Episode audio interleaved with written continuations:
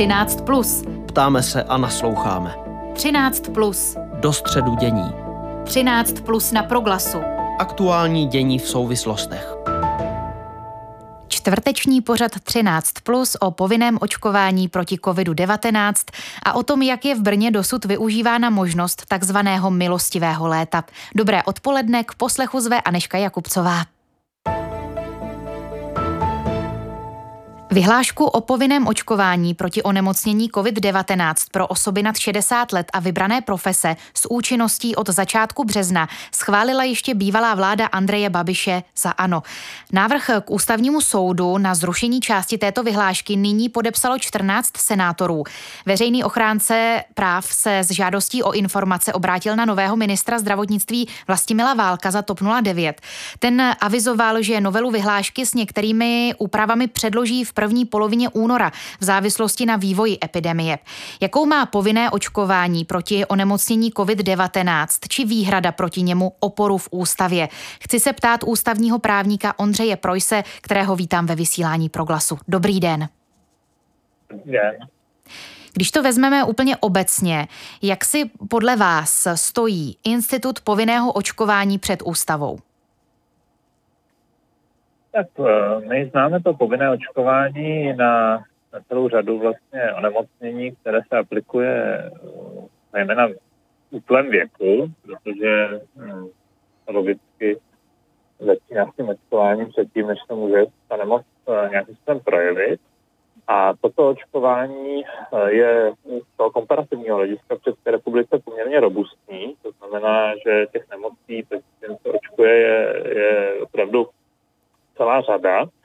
E, nicméně povinné očkování jako takové zná e, velká část třeba e, členských států Evropské unie a dokonce ten trend i před covidem už byl spíše, spíše rozšiřující, kdy některé státy předtím opustily některé povinné očkování, například v Itálii, ale už se zase pomalu k tomu začínaly vracet.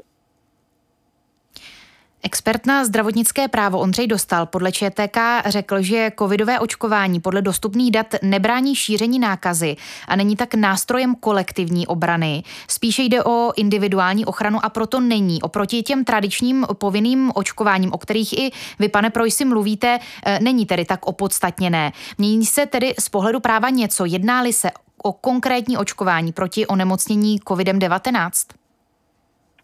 Tak eh, samozřejmě, že tohle je argument, nicméně tady je potřeba připomenout, že i mezi těmi tradičními, řekněme, eh, povinnými očkováními máme takové případy, kdy to nevytváří nějakou společnou imunitu, například uh, tetanus klasicky, kdy tedy je ohrožen skutečně jenom ten jednotlivec, nikoli uh, společnost.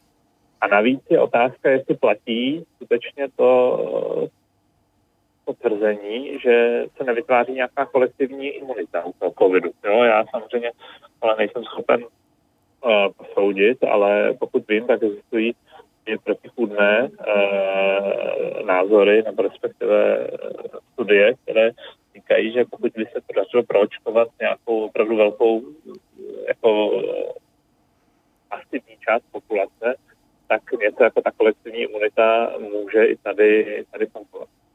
Hmm. Pojďme k tomu senátorskému dokumentu, který tedy vyjadřuje výhrady proti té schválené vyhlášce, která má účinnost od začátku března. V tom dokumentu se například píše, cituji, za zcela zásadní problém navrhovatelé považují skutečnost, že očkovací povinnost proti onemocnění COVID-19 je zavedena novelizačním podzákonem, právním předpisem, novelizačním podzákonným právním předpisem, vydaným mocí výkonou a nikoli zákonem, který by zaručil alespoň elementární diskuzi na půdě parlamentu České republiky a její výsledek prokazoval vůli zákonodárce v parlamentu České republiky zvoleném v demokratických volbách a vyjadřující tak eh, vůli lidu. Konec citace. Jde tedy i o to, jakým typem právního ustanovení je povinné očkování nařízeno. Je tohle to třeba jedním z těch eh, klíčových problémů? Nepochybně to je klíčová otázka a dokonce už právě tento argument byl v minulosti užit proti tomu povinnému očkování. Teď samozřejmě hovořím zase o tom klasickém očkování, kde přesně tento argument, že vlastně ty konkrétní nemoci jsou stanoveny až tou vyhláškou, nikoli s tím samotným zákonem, byl právě uh, znesen uh, vůči ústavnímu soudu. Ale ústavní soud uh, vlastně drtivou většinou soudců seznal, že to vlastně nepovažuje za protiústavní. To, že vlastně ta povinnost je sice založena zákonem, konkrétně zákonem na ochranu veřejného zdraví, a teprve tou vyhláškou se stanoví ty konkrétní podmínky, tak to ústavní soud se znal jako souladné s ústavou. Takže nevidím vlastně důvod, proč by tento argument měl něco změnit teď v případě tedy té, té nové úpravy, té vyhlášky. Mm, rozumím. Věnovali jsme se teď senátorským výhradám, jak do procesu zkoumání této otázky, tedy povinného očkování proti onemocnění COVID-19. Zatím tedy jenom pro eh, osoby nad 60 let a vybrané profese s účinností od začátku března, tedy připomínám. Eh, jak se tedy do tohoto procesu zkoumání této otázky může zapojit um, ombudsman, veřejný ochránce práv? Jaké k tomu má nástroje a pravomoci? Eh, tak eh, ty senátoři vlastně mají možnost, eh, jak o tom informovali, vlastně právě se obrátit na ústavní soud, který by teoreticky mohl právě tu, tu vyhlášku vlastně zrušit jako, jako představní. Tam, tam by to samozřejmě mělo přímý dopad.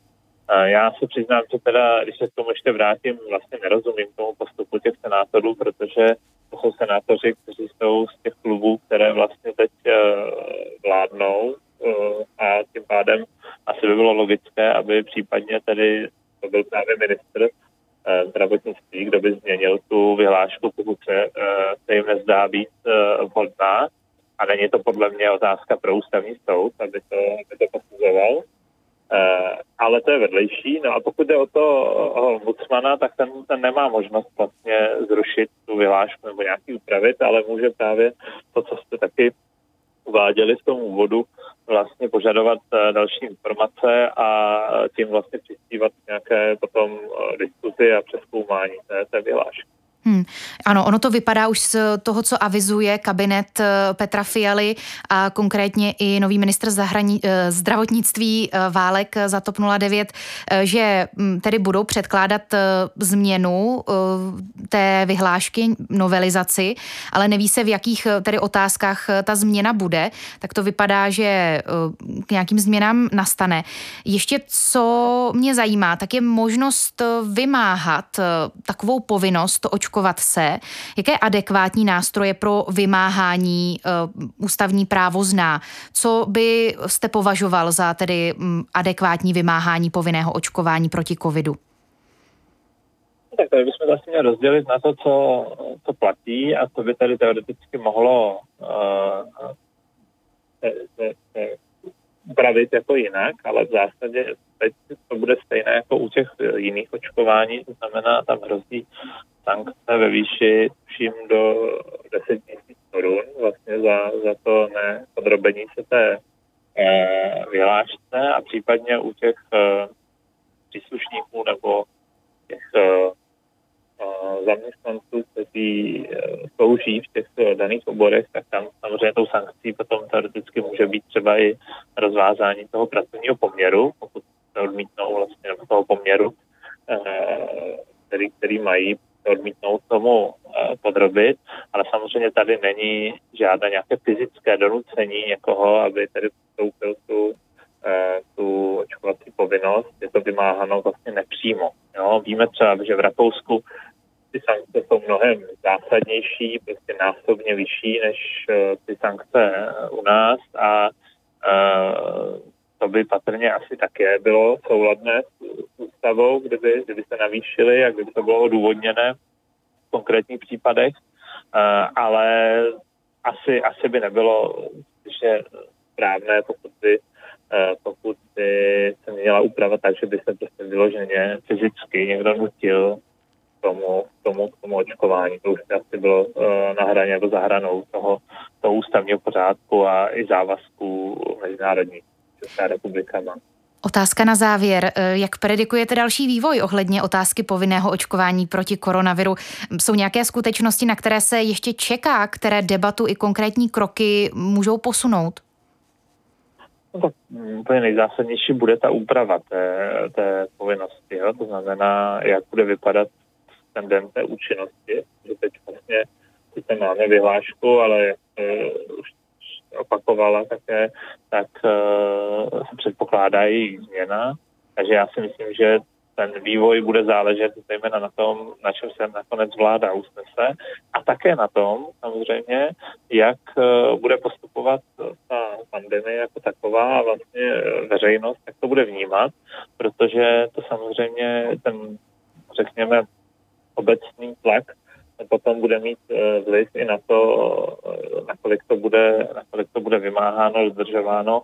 A tady je potřeba říct, že my vlastně tady čelíme tomu, že se stanoví vždycky nějaká povinnost, ale potom se nedostatečně vymáhá a pak se řekne, že teda nefunguje a to je jako začarovaný kruh. Takže tady bychom z toho podle mě měli vystoupit stanovit povinnost nějakou umírněnou, uměrnou tomu té situaci, ale tu potom skutečně vymáhat, protože jinak riskujeme, že vlastně ztratí lidé důvěru vůbec právo v instituci a v právní stát a to je podle mě velké riziko celé té situace. Říká ústavní právník Ondřej Projs, který byl naším hostem v pořadu 13+. Moc díky za váš čas, za vaše odpovědi, ať se vám daří. Děkuji a přeji den. Ano. 13. Plus. Do středu dění. Pokračujeme druhým tématem, kterým je milostivé léto. 28. ledna končí tato tříměsíční lhůta pro splacení dluhu veřejnoprávním subjektům bez nutnosti uhradit přídavné poplatky jako úroky či sankce, takzvané milostivé léto.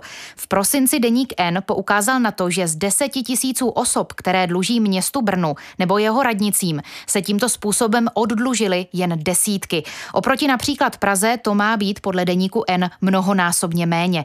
Reportáž také poukázala na nedostatečnou informační kampaň ze strany strany města. Co se od té doby změnilo? Co vedení města dělá proto, aby občanům pomohlo k oddlužení, které milostivé léto nabízí? O tom budeme nyní mluvit s prvním náměstkem primátorky Markéty Vaňkové Petrem Hladíkem za KDU ČSL. Dobrý den, vítejte i vy ve vysílání Proglasu. Krásné dobré odpoledne. Připomeňme na úvod, že milostivé léto se vztahuje na exekuce, kde je věřitelem takzvaný veřejnoprávní subjekt. V případě města jde typicky o dluhy za jízdu na černo, za nesplacení nájmu v obecním bytě, o dluhy vůči některým dodavatelům energií či nedoplatky za odvoz odpadu.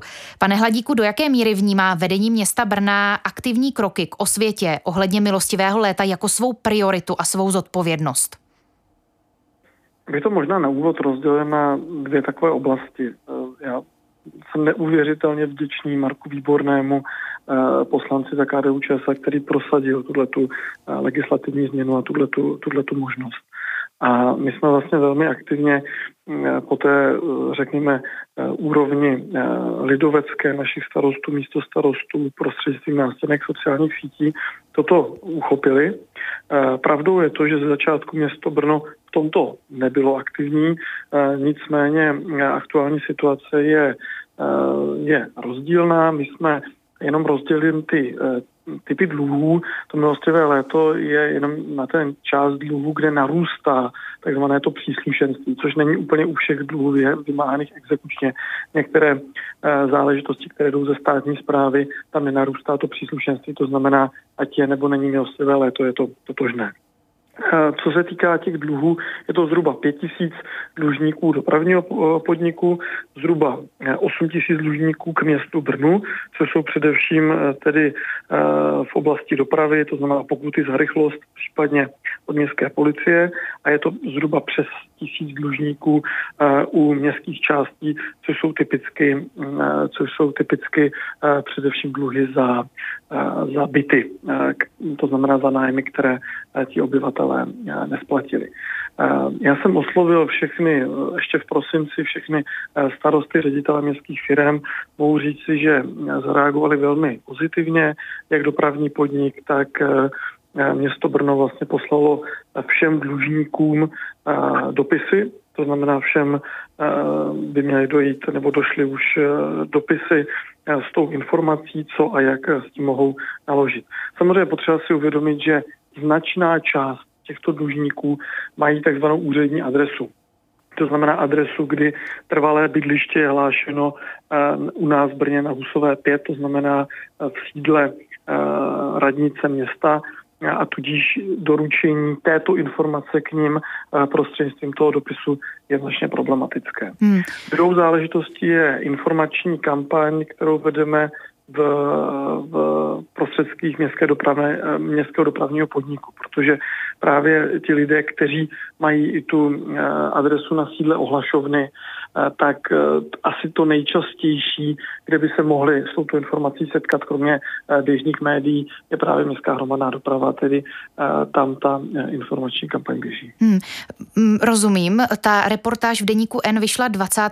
prosince. Vy jste také mluvil o prosincovém datu, kdy jste kontaktoval vedení těch městských částí. Ovšem milostivé léto to už dva měsíce trvalo, ještě tedy teď máme před sebou měsíc, tedy v tom, v tom prosinci už za sebou um, mělo nějakou, uh, nějaký čas. Znamená to, že třeba ta reportáž uh, Deníku N zafungovala pro vás uh, jako motivace to změnit a jak si být v tomhle proaktivnější, ověřit si, jestli využíváte všechny možnosti, jak té osvětě v tomto tématu můžete pomoci.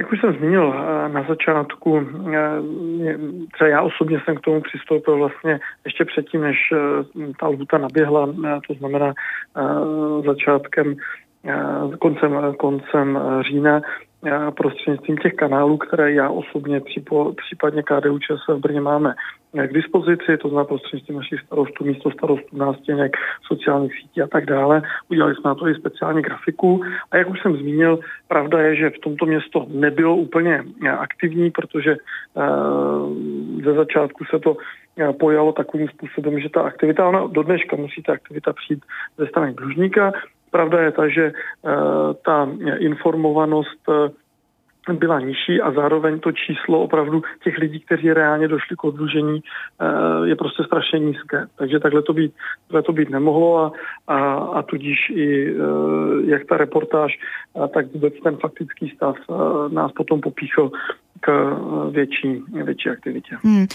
Třeba na stránkách města Brna je teď nově takový banner, taky článek ze včerejšího dne s nadpisem Dlužníci mají šanci zbavit se exekucí, splatit pohledávky. Hmm. Napadá mě ještě, mluví se o dalších eh, nějakých nástrojích, které třeba jsou uh, platné v jiných městech, například poradna městem zřízená, nějaká telefonní linka, na kterou se lze obrátit. Těchto nástrojů také vy využíváte nebo ještě po nich můžete sáhnout? Mm-hmm. Já jsem možná ještě na úvod nezmínil jednu záležitost a to je to jsou sociální služby, takzvaný Socio Info Point a kancelář pro bydlení. Všechny tyhle ty záležitosti máme a tam vlastně všichni klienti hnedka od října eh, byli informovaní o této, o této možnosti. Tam je jak telefonická linka, tak vlastně fyzické dvě kanceláře. Jedna je vlastně pro všechny žadatele o bydlení, především tam chodí teda žadatele o sociální bydlení a většina z nich má nějakou zkušenost třeba ne úplně pozitivní, že prostě dlužili a, a, a, a to znamená, tam se s nimi pracuje právě ve vztahu k tomu odlužení.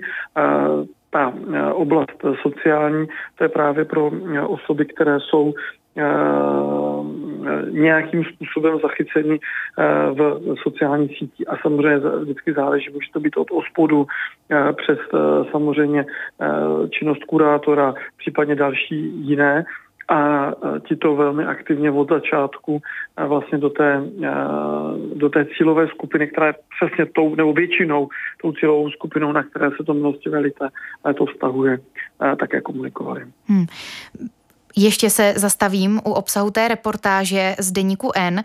Tam se poukazuje i na to, že město Brno nevede evidenci všech pohledávek, pohledávek vymáhaných soudními exekutory a není tak možné zjistit, kolik přesně lidé celkem dluží. A svoji samostatnou evidenci má každý odbor magistrátu, každá městská firma či radnice městské části.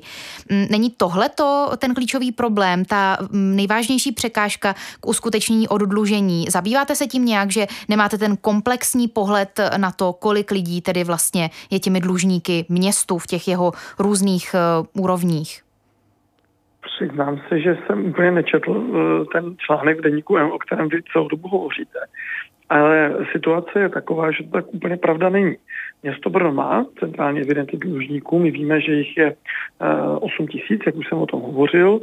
A druhou nejčastější institucí, kde jsou ti dlužníci, tak je dopravní podnik ten má taky eh, evidenci, to je eh, zhruba 5 tisíc. A potom tady máme městské části, eh, Město Brno je dle statutu dělené na jednotlivé městské části a samozřejmě oni mají přímo ty nájemní vztahy, ty smlouvy, oni mají ty povinnosti a zároveň možnosti dané statutem města Brna a tam ta pravomoc a kompetence jsou jasně rozděleny, to znamená i pro tu evidenci, evidenci dlužníků. To znamená, že jsou tady vlastně tři oblasti, kde uh, jsou ty dluhy buď to na městě Brně, na městské části, nebo u dopravního podniku. Vy jste ještě zmiňovala energie, ale to to se Brna vůbec netýká, protože uh, město Brno vlastní uh, firmu jednu, kterou dodává energii, a to je teplárna Brno.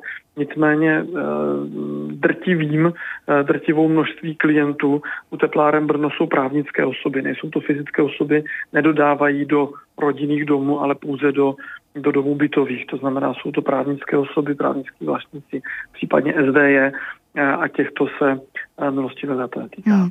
Na závěr se, pane Hladíku, tedy zeptám, co ještě teď uh, z pozice radního mm, rady města, prvního náměstka primátorky uh, udělat, aby se ty počty oddlužených lidí, kteří využili tu nabídku milostivého léta, aby se zvýšily a uh, aby ten potenciál milostivého léta byl alespoň do nějaké míry naplněn, protože zatím se to jeví jako velice nedostatečné.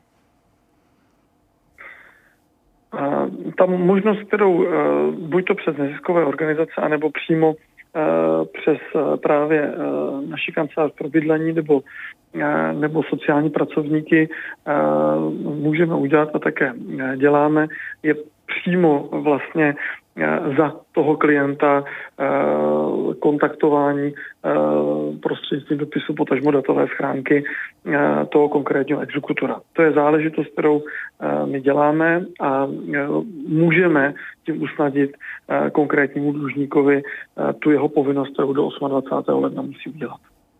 Naším hostem v pořadu 13 plus byl Petr Hladík, první náměstek primátorky Markéty Vaňkové, eh, tedy Petr Hladík za KDU ČSL. Díky, že jste byl naším hostem, díky za váš čas, za vaše odpovědi, ať se vám daří a ať se tedy podaří milostivé léto využít. Tak si v to pevně doufám, mějte se hezky. Naslanou.